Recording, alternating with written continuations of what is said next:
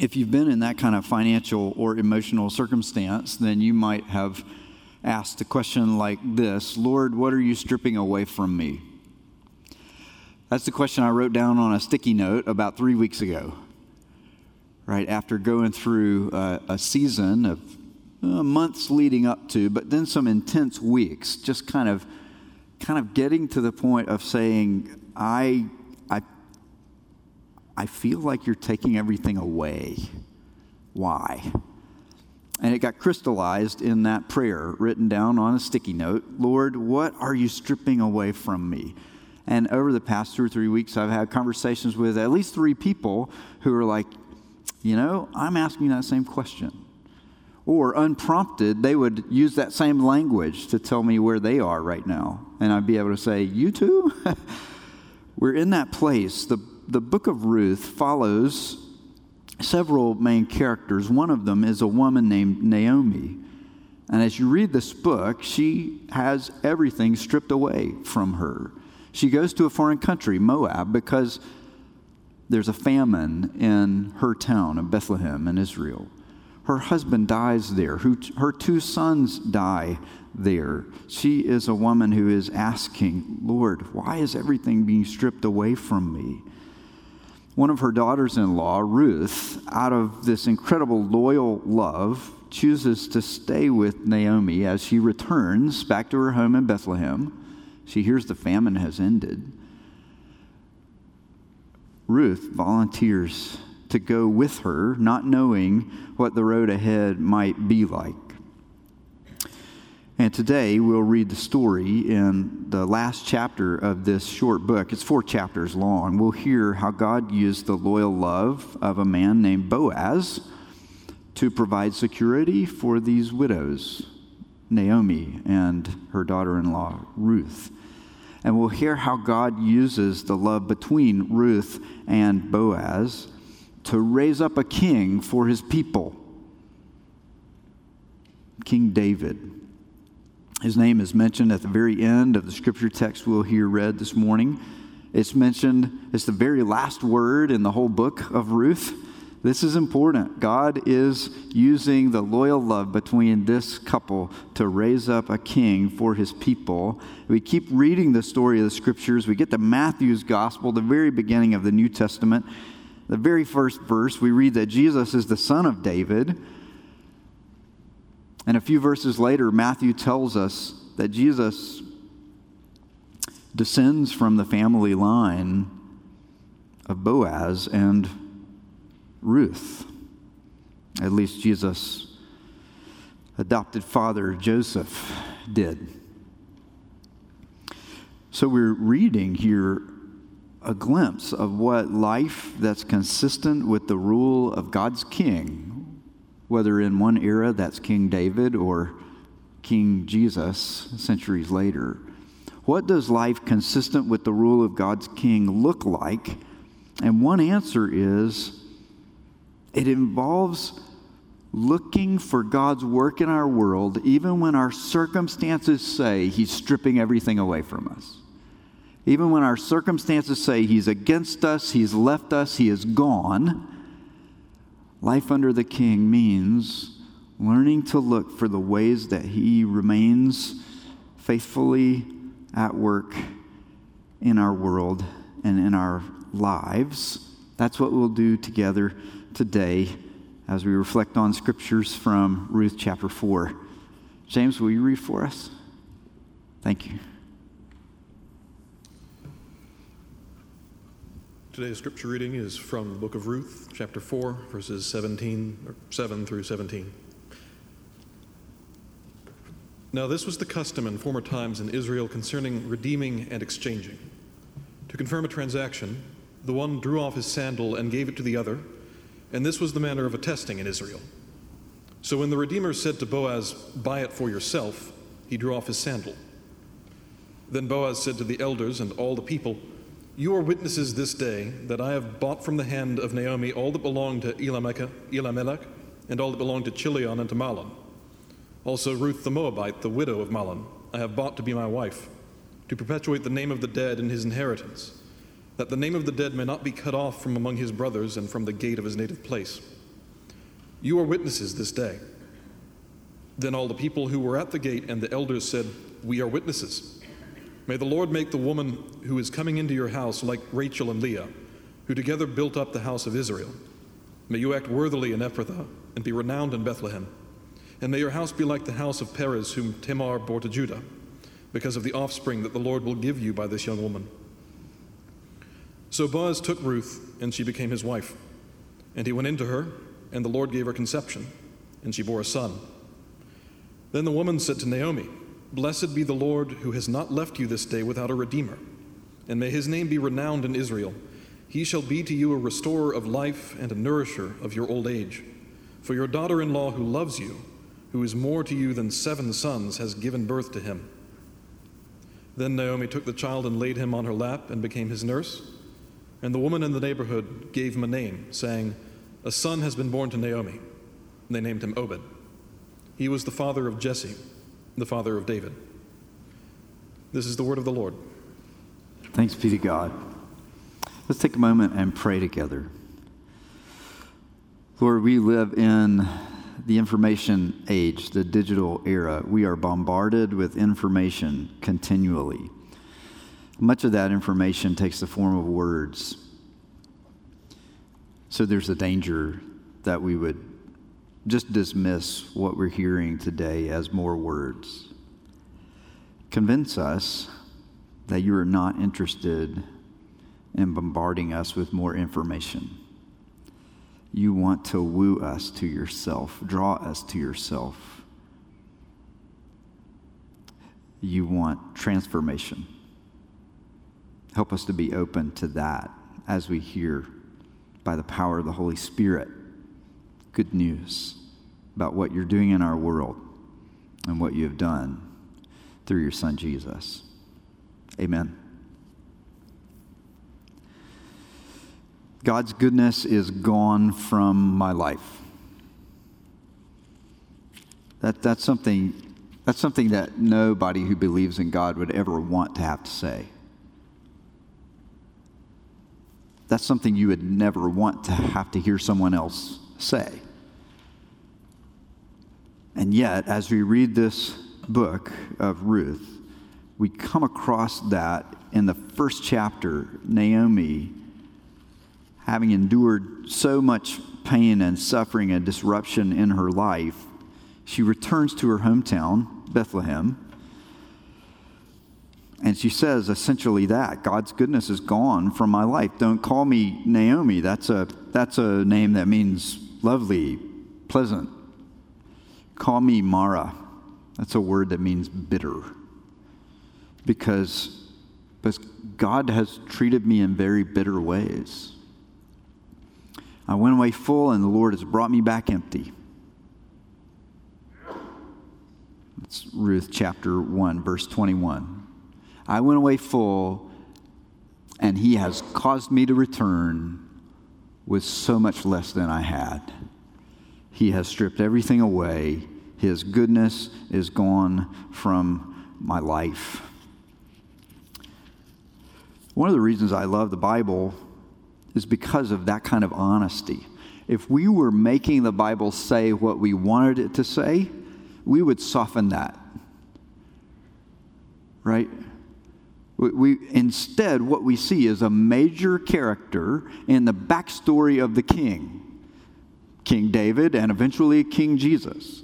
A major figure, Naomi, in the backstory of the king, says openly When I look at the world, I do see God at work, but I don't see his goodness. I see him at work in ways that are bitter toward me and in ways that leave me drained dry, empty.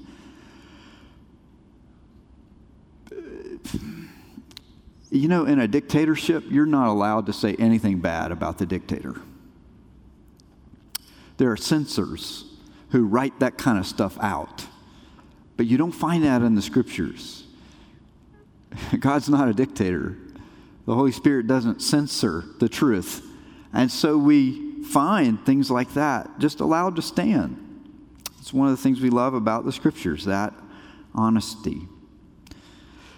Now, maybe Naomi's perspective on the world and on God's work in it is true, or maybe not. It raises the question how does God work in the world? What kinds of purposes is He working for? How does He work to accomplish those purposes? How could you and I be a part of what He's doing in the world? Let's answer those questions together today. We'll start with that first. What kinds of purposes is God working to accomplish in the world? Very briefly, I would put it this way purposes of grace to restore life.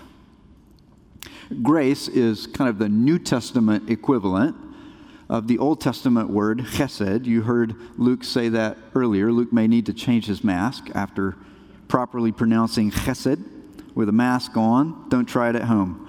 Um, it's a word that is translated loving kindness in some English translations, uh, faithful love, steadfast love.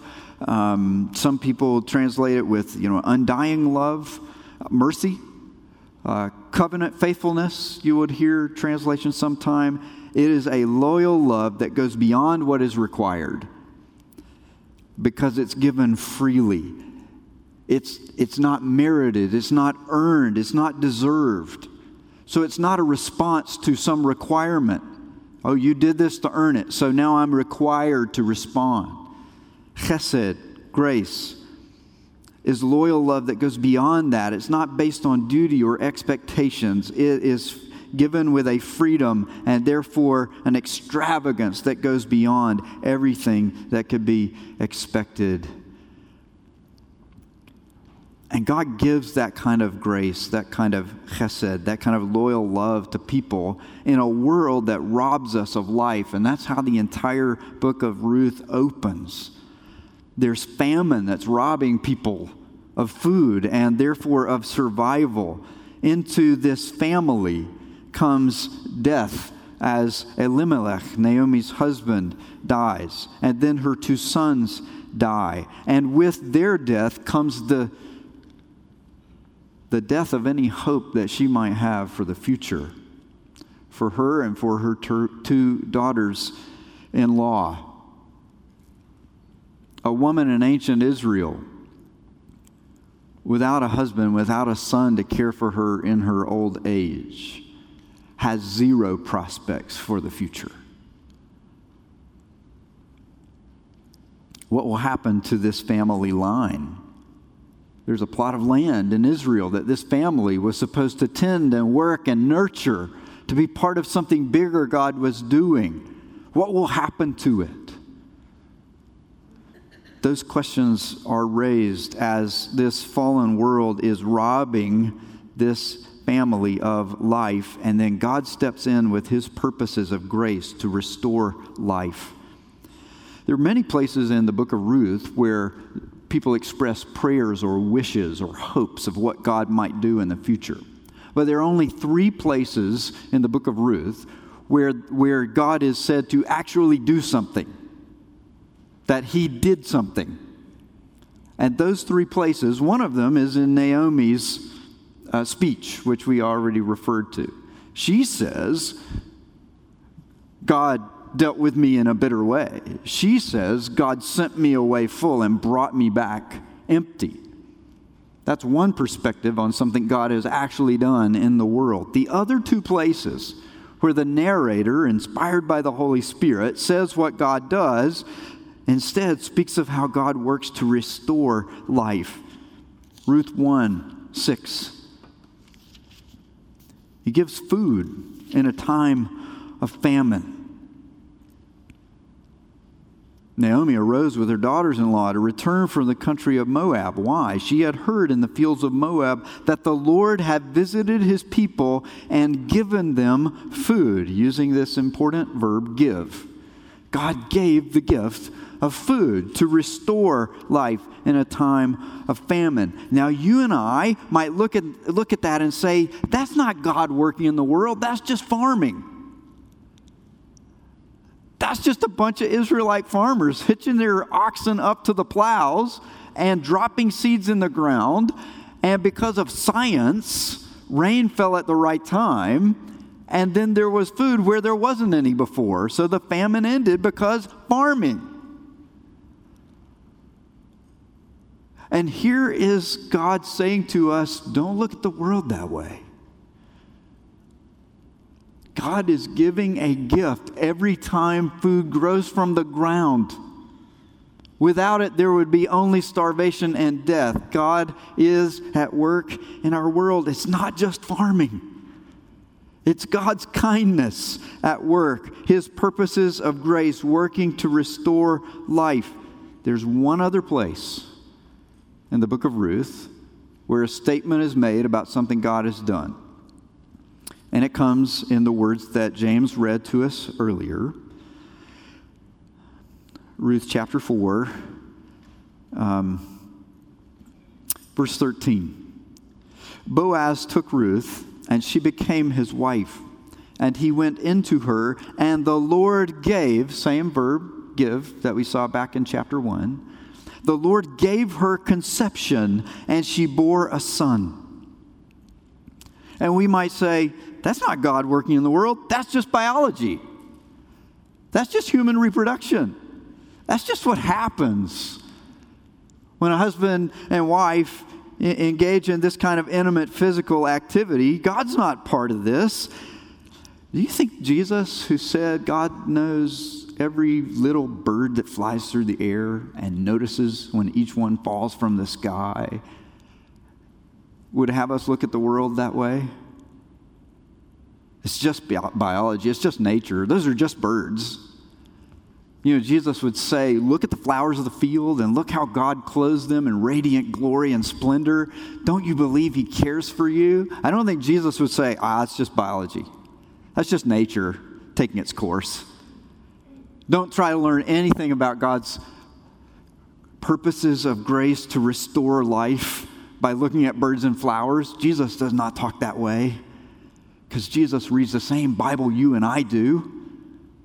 He listens to the voice of the same Father speaking through the same scriptures that say it's not just biology, it is God stepping in with purposes of loyal love and grace far beyond what could be expected or deserved or merited. Do you remember that for 10 years Ruth was married to a man in Moab and they had no children?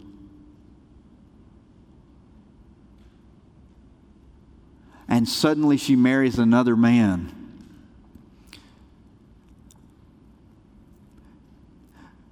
God works with purposes of grace to restore life. Here in this text, He's giving new life in a family that has experienced so much death.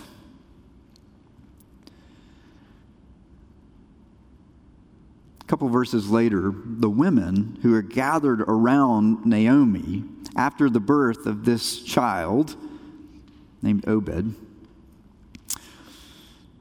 the women say not only is God this God who's given food in a time of famine, and here in this case, he's given new life to a family that's experienced so much death. These women say, hmm, God is doing something else too. That through this child, he will be to you, Naomi, a restorer of life one who causes life to return. Now, that's really significant because the last time Naomi commented on God's work in the world, she said, God caused me to return empty. And this is exactly the same language, same verb being used. Yes, God is causing to return, but what's He causing to return? He is causing life to return. We live in a world that is broken in so many ways, and it will rob us of life in so many ways. Not every chapter of every person's story will involve food instead of famine. Some stories involve famine. Not every family story will involve the Lord giving conception and children. Ruth's story didn't involve that. For the first 10 years of her marriage to another man. But that's the fallen world robbing us of life. God's purposes are purposes of grace to restore life. Don't look at the world and say it's just farming. Don't look at the world and say it's just biology, it's just nature. When you think God is gone, you think He stopped working, or even worse, you think He is working, but His work is intended to drain you dry and leave you empty. Listen to these women standing around Naomi saying, Naomi, He's not causing you to return empty. He is causing life to return. The greatest demonstration that God is at work giving grace to restore life is through the crucifixion and resurrection of Jesus. Your story, if you follow Jesus, will involve plenty of crucifixion. But it will not end that way. It will also involve plenty of resurrection. God's purposes are purposes of grace to restore life. How's He at work? Working out those purposes. How does He accomplish these purposes?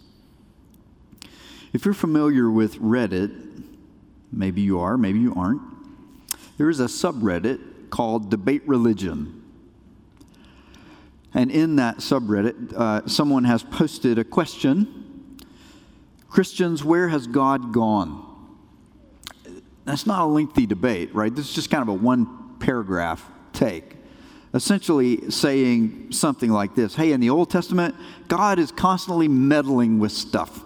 He's always talking to people and giving commandments, working miracles, maybe.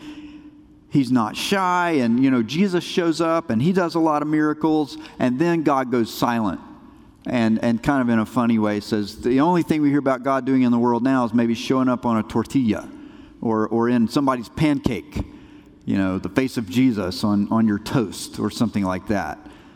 Kind of a cruddy kind of, kind of miracle. But there's a serious question behind it, and, and this, this uh, person's question just asks why?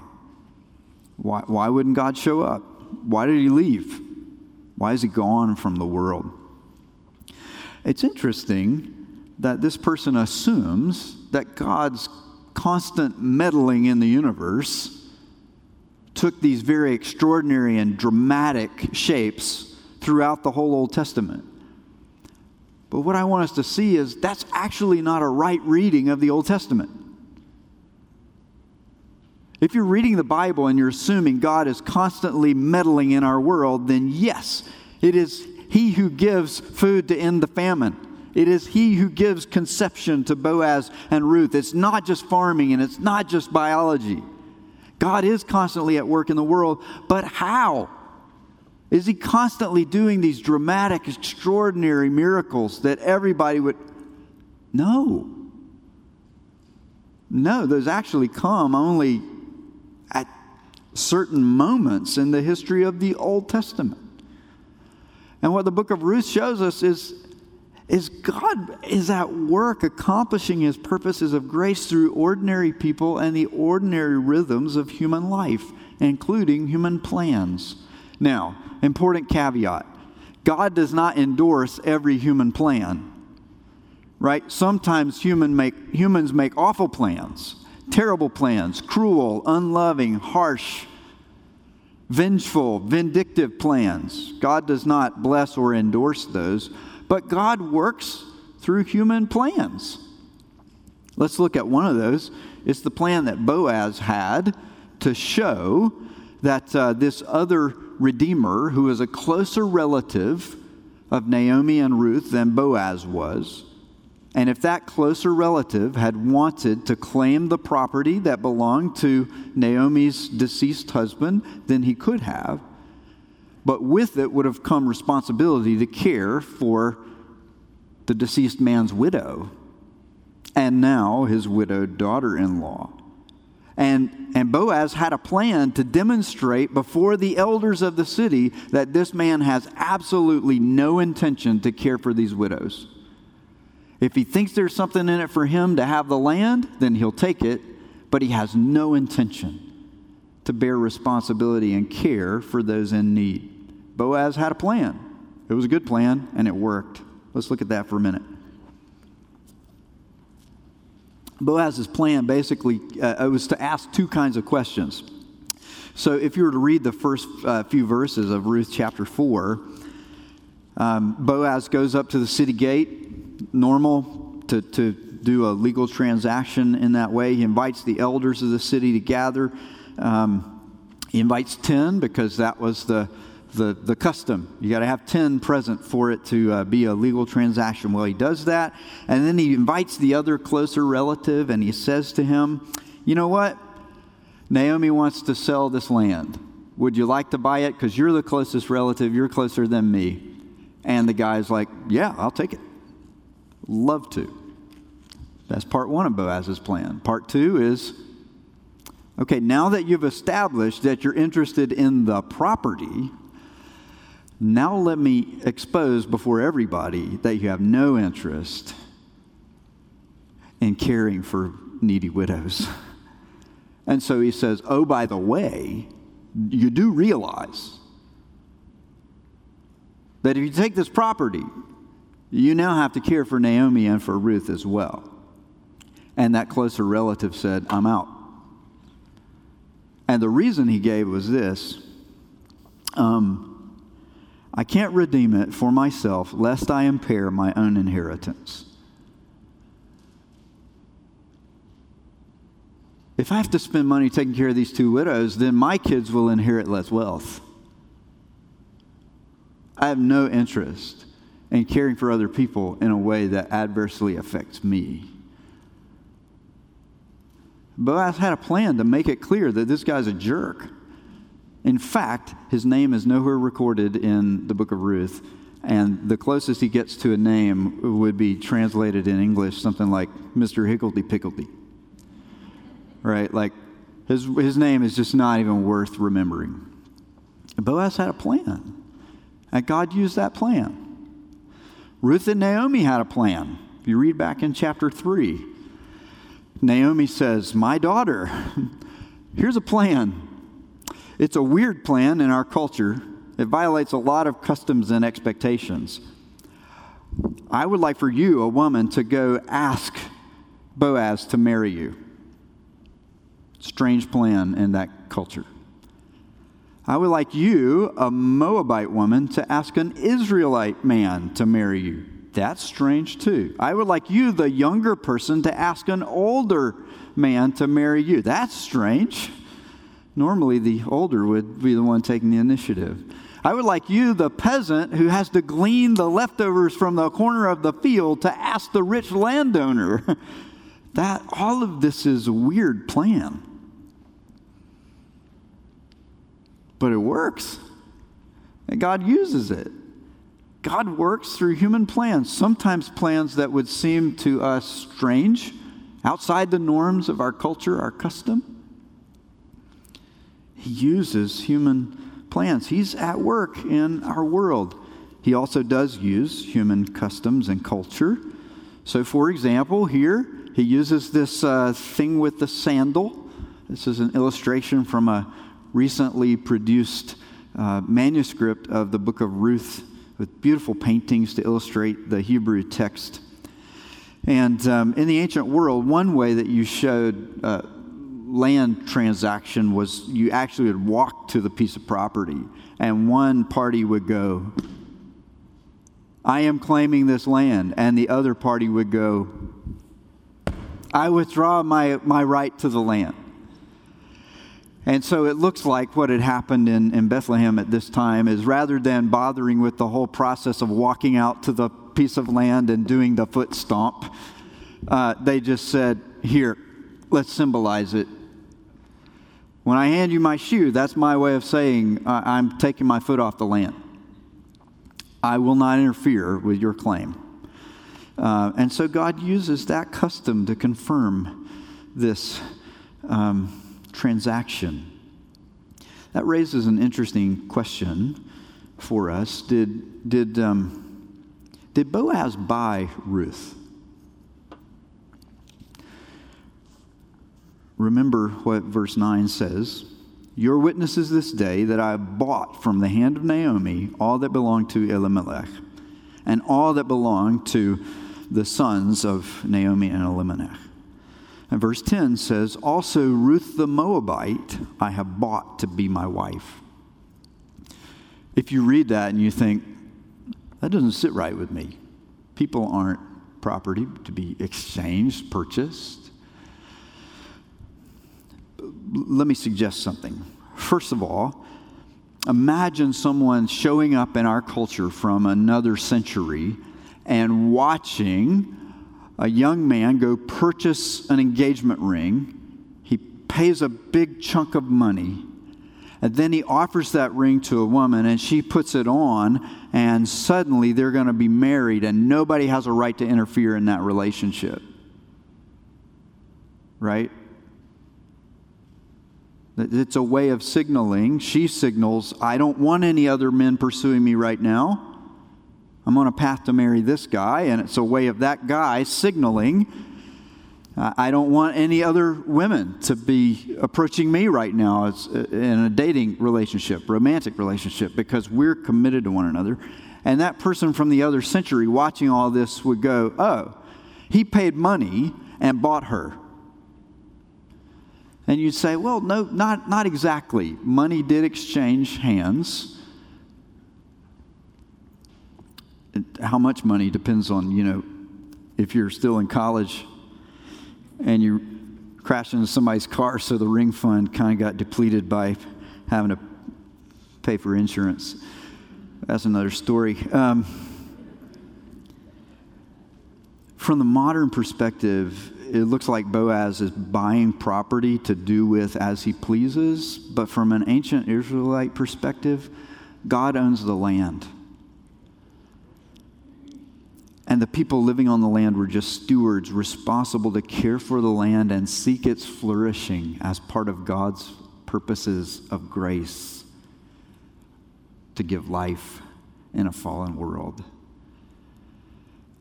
And that same principle should be applied to how an ancient Israelite like Boaz is thinking of Ruth. I am not acquiring her as a piece of property to do with as I please. I am entering into a relationship where I am responsible to steward before God this person's life in a way that leads to their flourishing as part of His bigger purposes. So we don't want to read our modern understanding of property back into an ancient text with its cultural expectations and its theological grounding. Everybody gathered at that city gate would have known. Boaz is doing the equivalent of, of publicly giving the engagement ring and saying, I will I will accept all the responsibility to care for this part of the promised land, and I will accept all the responsibility to care for this widow, Naomi, and to care for this woman, Ruth. I'm not acquiring property to do with as I please. I am making a commitment about responsibility to show chesed loyal love beyond what is required. God works in our world through human plans and human customs and cultures, and He works in our world through human faithfulness. Naomi is faithful throughout this book to seek what is best for her daughter in law, Ruth. And Ruth is faithful throughout this book to seek what is best for her mother in law, Naomi.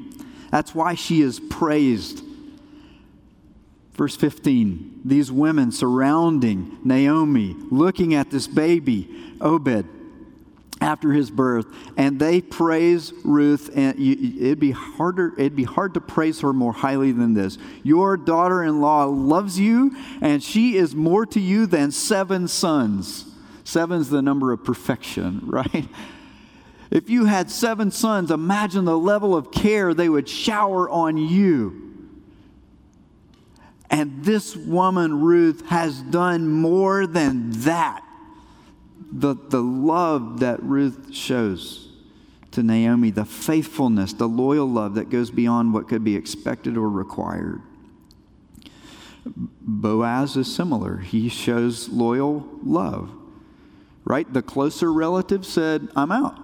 If it involves me being responsible to care for other people in a way that diminishes my well being, I'm out. Boaz is not like that. Boaz acts in a way that all the elders at the gate say, We are witnesses. And, he, and they say of Boaz, May you act worthily, and may your name be renowned in our city. People who are living under the reign of God's king ought to be the kind of people who are showing faithfulness, loyal love that goes beyond what could be expected, beyond what would be legally required. The closer Redeemer wasn't required to make this commitment, and so he backed out. Boaz wasn't required. This loyal love goes beyond what could be required or expected. Ruth, didn't have to leave her home country and go back to Bethlehem with her mother in law.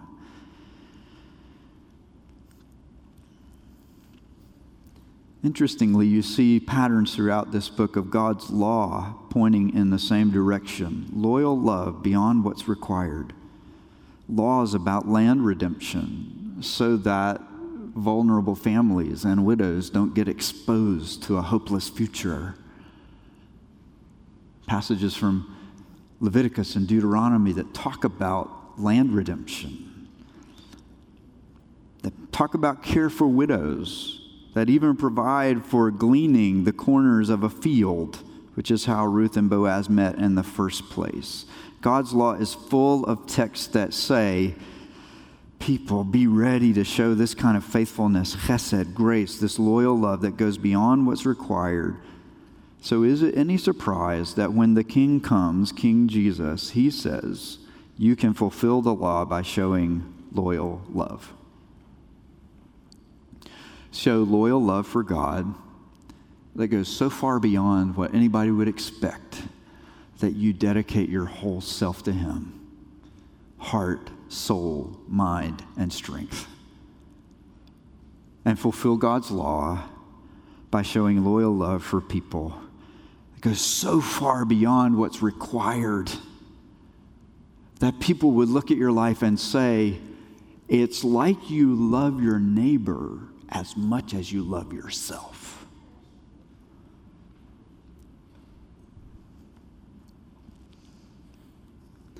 So, is that the answer to this question? How can we be part of God's purposes in our world? Well, simple. Show loyal love. Show chesed as it's defined in God's word. Not everything we would call love is what God's word calls love, and so we have to be clear that, that, that the book of Ruth isn't saying just anything that looks like loyalty to human beings is okay. Because I'm sure that closer Redeemer would say, I'm just being loyal to my children. I don't want to threaten their inheritance. Uh, that's not what God calls chesed. show chesed, show loyal love as God's word defines it. But here's the thing you can't do that until you first receive it. God has a purpose to show loyal, life giving love that restores everything that this broken world is taking away from you and from me. And that purpose, it reaches all the way back to Genesis, which is why the people at the gate talk about Rachel and Leah, and they talk about Tamar and Judah. These are people mentioned in the book of Genesis. God is still doing despite the famine in Bethlehem, what he started back in Genesis. And he's not just doing it through those ancient heroes of the faith, he's doing it through ordinary people like Naomi and Ruth and Boaz. They may seem to you and me like these extraordinary heroes, but in their own day, they were just regular people showing loyal love as part of this bigger purpose that God has been pursuing from the time of Genesis through the time of King David and ultimately in Jesus. If you want to know what loyal love that goes beyond what's required looks like, where do you look? You receive what God has done for you through Christ. Across thousands of years, God has shown that kind of loyal love so that you can have life, so that every time you look at your world and you say, God is gone, every time you look at your world and say, God only shows up in the tortilla, you look at your world and you say, God is draining me dry, He's leaving me empty. You can look at the cross and resurrection of Jesus and say, God has been pursuing me across thousands of years in order to restore through Christ everything that this fallen world robs from me. When you receive that kind of loyal love that can't be shaken over thousands of years and that would give his only son for your redemption. Now you're ready. Now I'm ready to show that kind of loyal love in return. You want to be part of what God's doing in the world? It has to involve loyal love according to his commandments, going beyond what's expected or required the only way to get there is to first receive his love for us through Christ. Let's pray. Lord Jesus, thank you for being that expression of the Father's loyal love, grace, chesed, faithfulness, fulfilling everything that God has been doing since the very beginning and doing for us far more than what would have been required, far more than what duty alone would involve. Make us ready to love our neighbors and to love you because we first know how much you have loved us. We pray in your name. Amen.